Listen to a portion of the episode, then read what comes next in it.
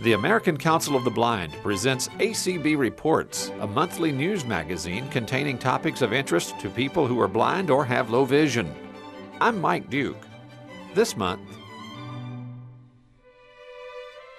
learn about a social network which is accessed exclusively via the telephone. Plus, Lynn Cooper has fall and winter fashion news for ladies. But ACB Reports for September 2011 begins with an important announcement from the U.S. Department of Justice, as presented by Susan Crawford during the annual conference and convention of the American Council of the Blind in Reno, Nevada. At the end of May, Wells Fargo entered into a settlement agreement with the United States to resolve many complaints that were filed under Title III of the Americans with Disabilities Act. The settlement is a comprehensive settlement. In it, Wells Fargo has committed to providing full accessibility and compliance with the ADA, and that includes physical accessibility, which also means no protruding objects for persons who are blind.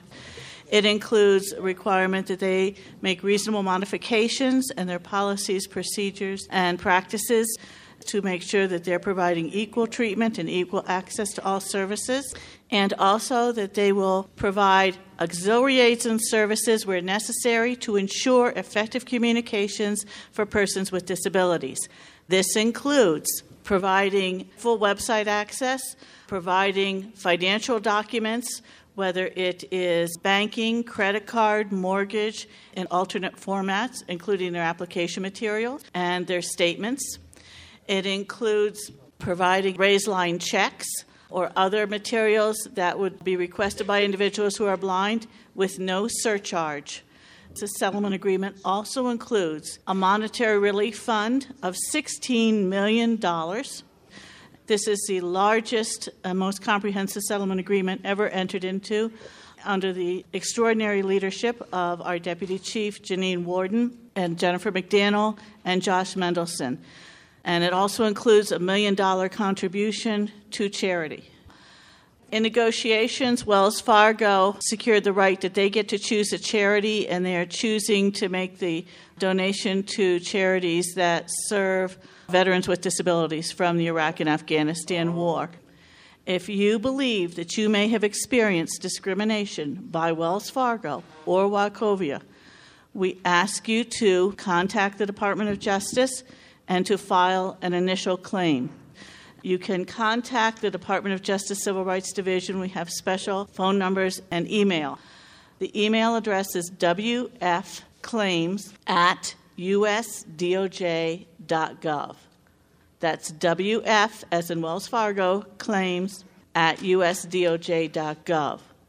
The toll free number to call is 866 708 1273. That's 866 708 1273.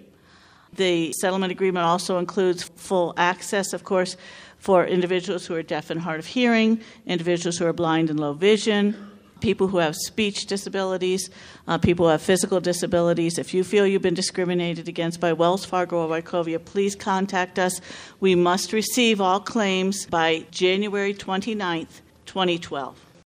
Once again, to contact the Department of Justice regarding the Wells Fargo and Wachovia Bank settlement, send an email to wfclaims at usdoj.gov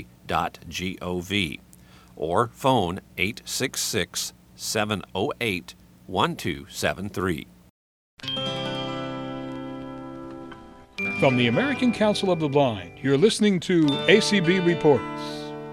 As this edition of ACB Reports went into production in mid August, a massive heat wave was still being felt throughout most of the country. So, ACB Reports is pleased to bring you cool thoughts of fall and winter, courtesy of Lynn Cooper and the Mirrors Project. This month, Lynn shares fashion news for ladies. Welcome to the Mirrors Project Fashion Report. We're giving our listeners, as the magazines do, a couple months heads up to consider what has been shown on the runway and what is going to be shown in the stores.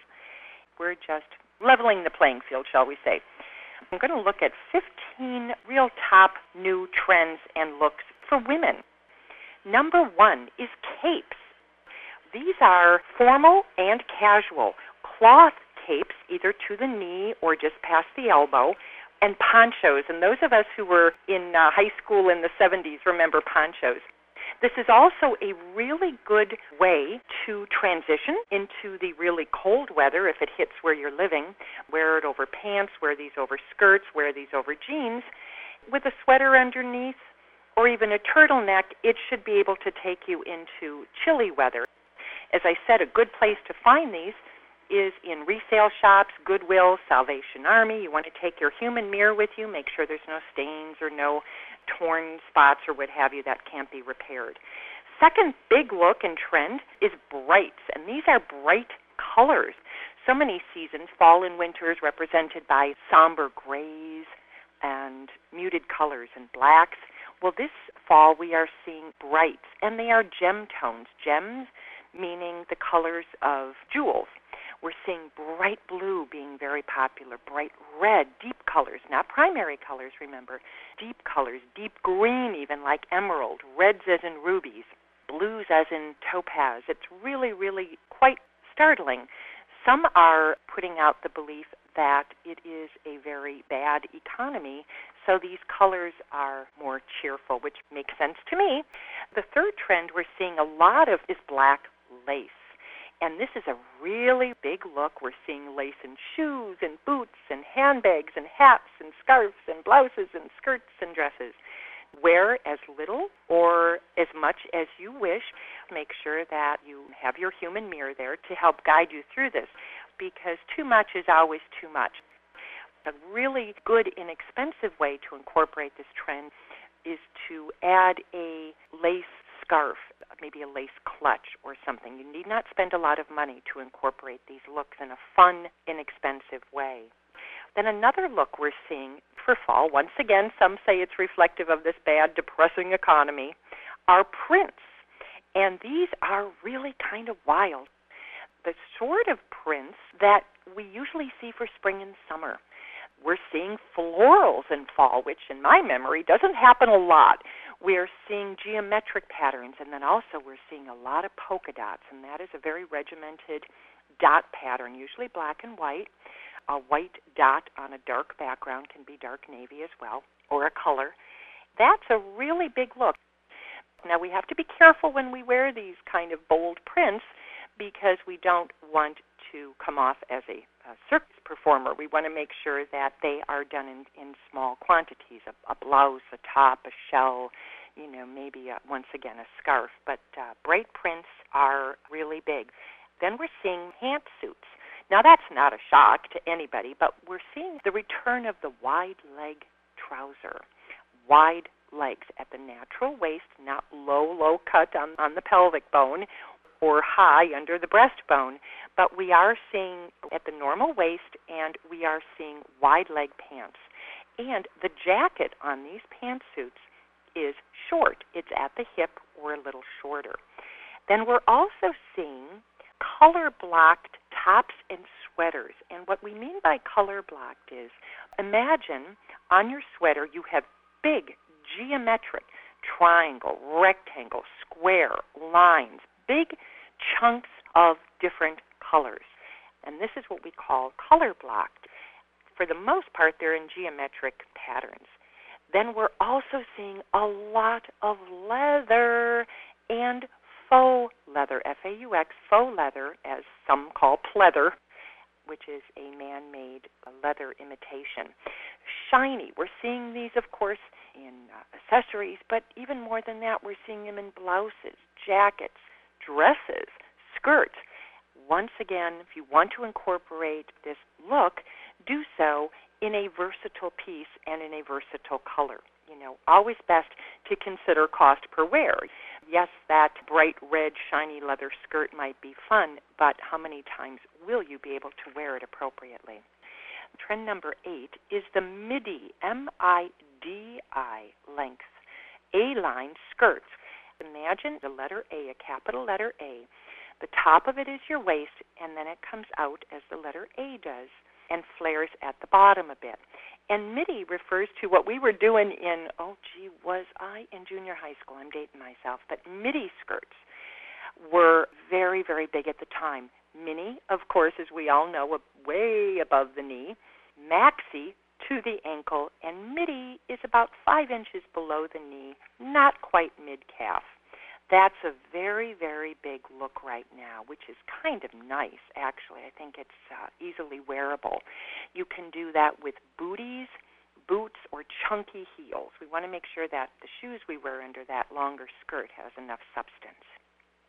Then another big look we're seeing, number nine, is the 60s scene. And going back to the 60s, where it becomes a nostalgic journey back. This hair with these looks is very sleek. We're seeing sloped shoulders, bracelet length, and that refers to three quarter length sleeves on jackets, dresses, blouses, and that is just between your elbow and your wrist. Referred to as bracelet length because it allowed women years ago to wear their beautiful bracelets and to uh, have them showcased things are boxier. We found that in the 60s. That's when the real, real, real, real, real short mini skirts were in. It's a fun look. It's often very flattering and it can cover uh, many sins, but we don't want to wear it as short as a lot of those looks were shown in the 60s originally. Then we're seeing fur. That is in faux fur as well as real. We're seeing it in coats, accessories. Once again, every kind of accessory has been done up in fur, ideally faux fur collars, hats, bags, and shoes. Then our 11th look, the trend that's really, really big on the runway, was long, they're calling them great coats, G R E A T, great coats. Those can be knitted, blanket coats, which look like they've been made out of a blanket, long tailored coats, long wrapped coats, single breasted and double breasted. And I think the reason that these coats are big is simply to cover the midi skirt.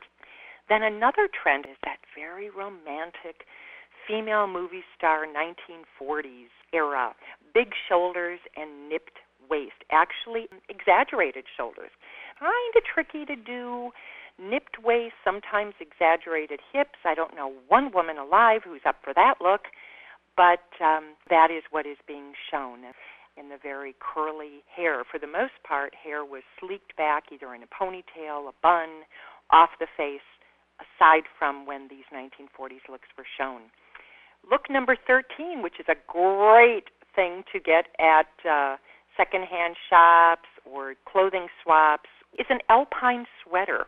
An alpine, of course, referring to alpine woods traditionally this kind of sweater with a print, whether it's a uh, geometric print knitted into the sweater or an animal.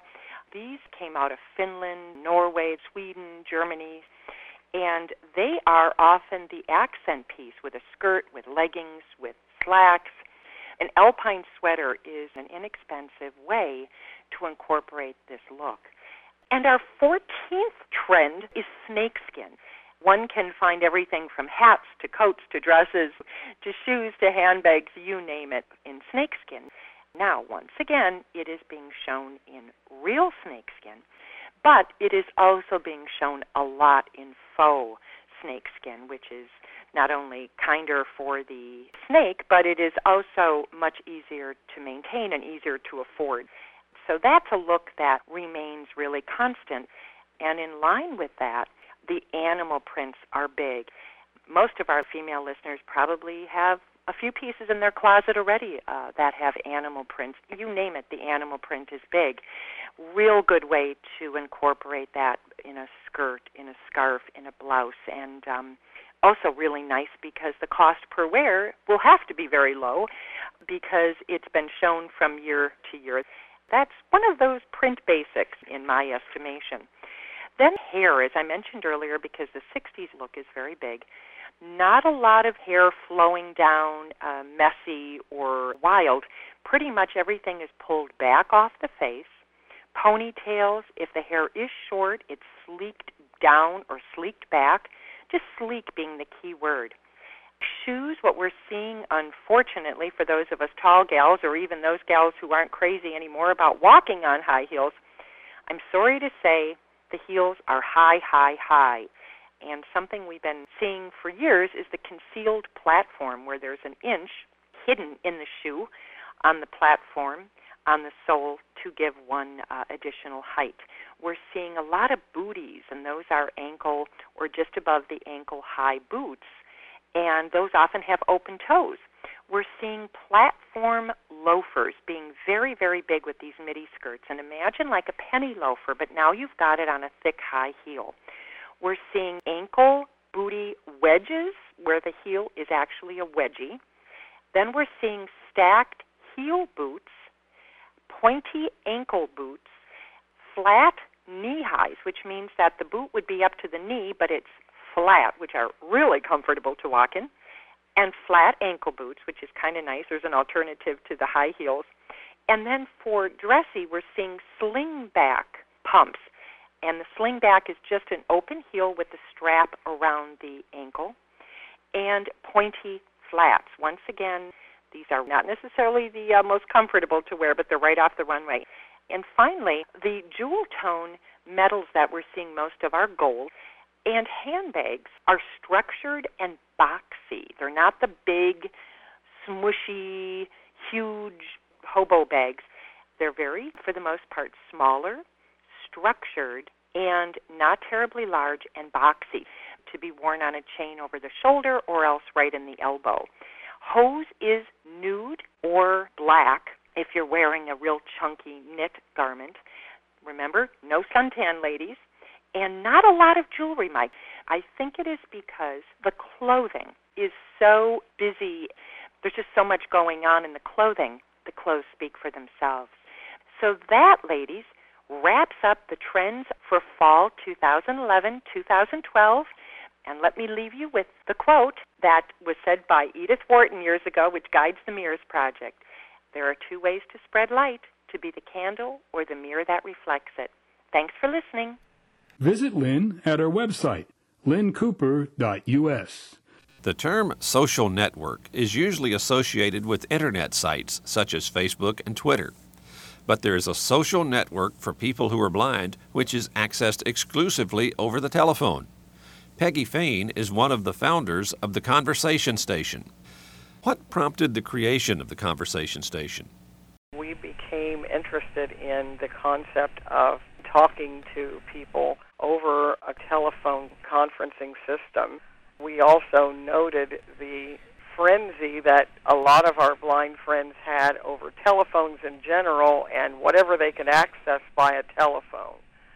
We came up with the idea of the conversation station whereby you could call up whenever you wanted to talk to other blind people and whether you have insomnia or whether you are a daytimer you could call up other blind people and talk to them whenever you wanted.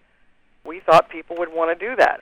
Obviously, they were trying to do it with all the voicemail systems that were out there and everyone signing up for the biggest long distance plan they could get.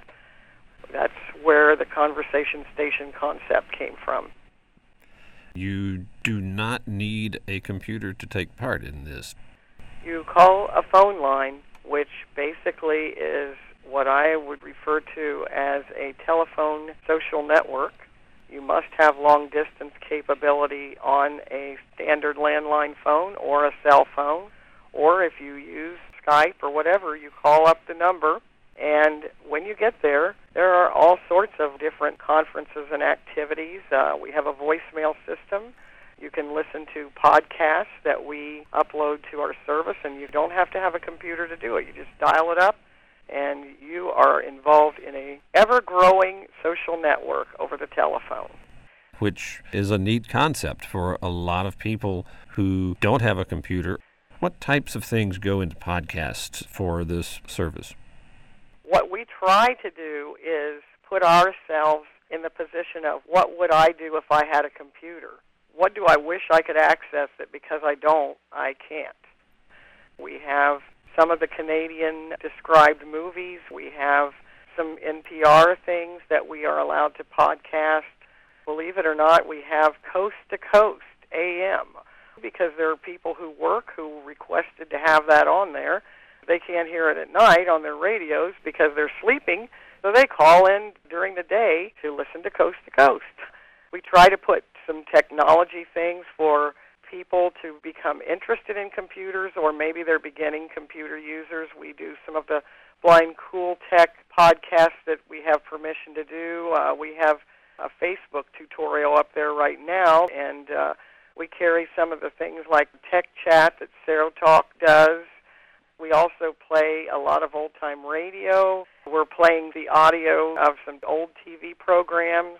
I've got some old classic sports up there boxing matches, baseball games. We are always open to requests.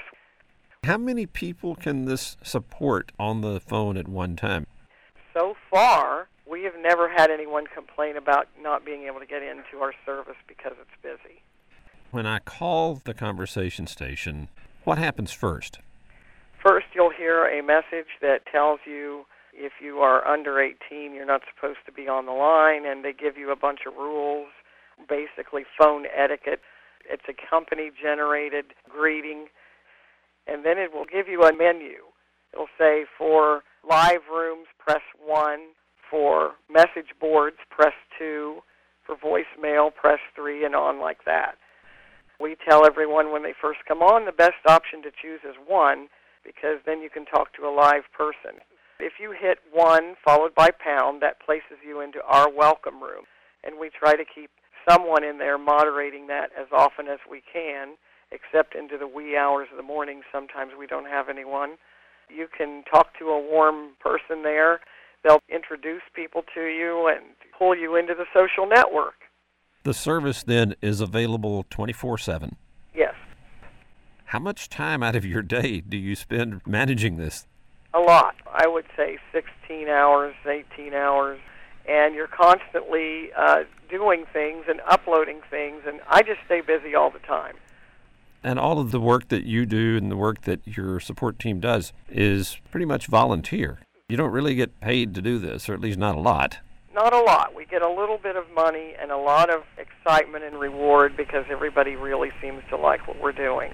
It's an interesting concept because We've had a lot of voicemail systems in the past where you could call up and leave a voicemail message and then somebody could respond to it. But here we have it all in one place.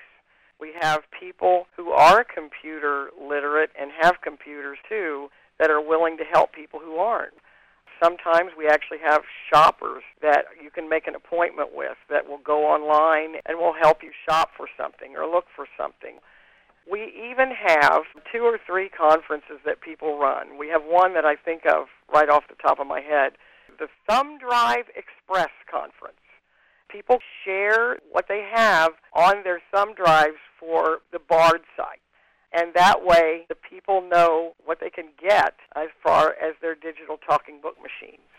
I would go on and say, "Hey, I just downloaded uh, this book by Louis L'Amour and that book you by Clive Cussler." You would get the thumb drive out. You would put it in the player, and you would play the synopses of the books that are on your thumb drive for the rest of the people so they can decide if that's the one they might want to order. Then we also have a conference called the Bard Briefing where someone who has a computer goes through and reads all of the new entries each Friday on the Bard site. And everyone who doesn't have a computer then can hear what's going on and what's new and what's being recorded digitally. We've mentioned the social network aspect of this, and it has indeed become somewhat social. Tell us about the meeting that uh, just ended. When you talk to voices, get to feel like you know the people. I mean, they're like your extended family. And it occurs to you that you'd like to meet each other face to face. And so uh, we have now had two reunions. They're not anything formal. We just had one in St. Louis and there were 18 of us, I believe, that showed up this time.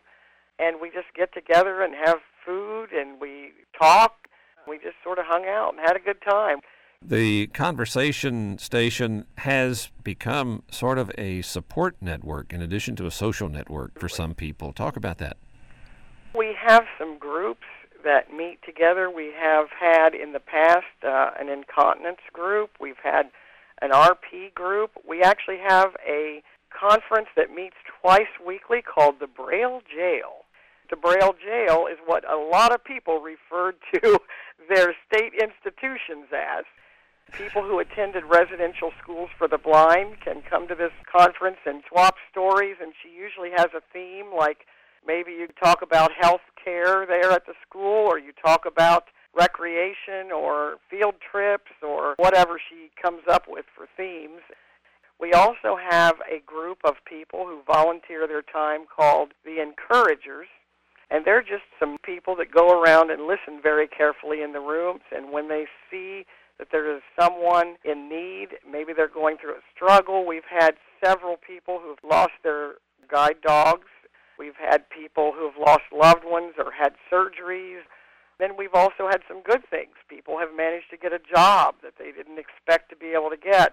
And these encouragers do exactly that. They encourage, they send out cards, they sent out a helping hand to a young man who had to move for a job, and they sent him a few things to get him started.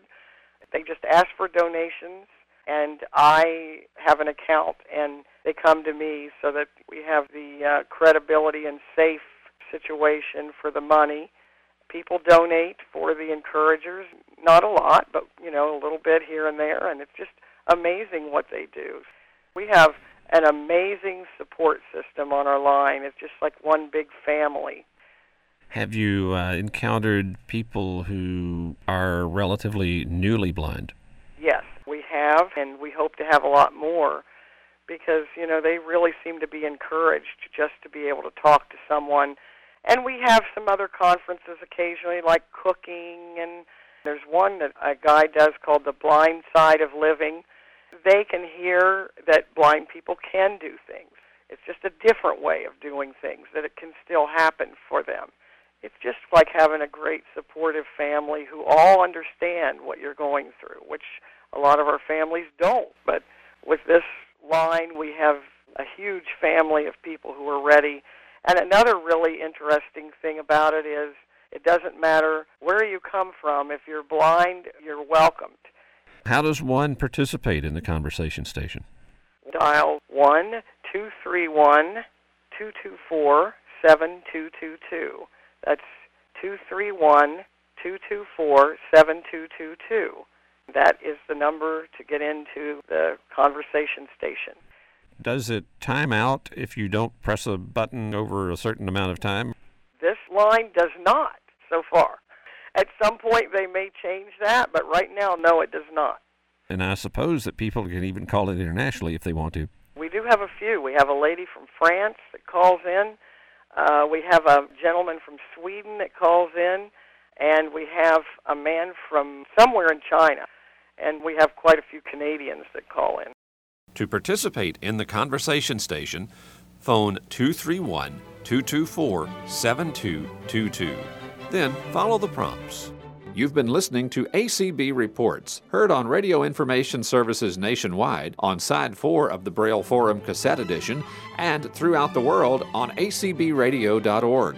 ACB Reports is produced at Radio Reading Service of Mississippi, a service of Mississippi Public Broadcasting. Send suggestions and comments about this program to reports at acbradio.org. Contact the American Council of the Blind online at acb.org or phone 800 424 8666. Thanks for listening, and please join us again next month for another ACB Reports.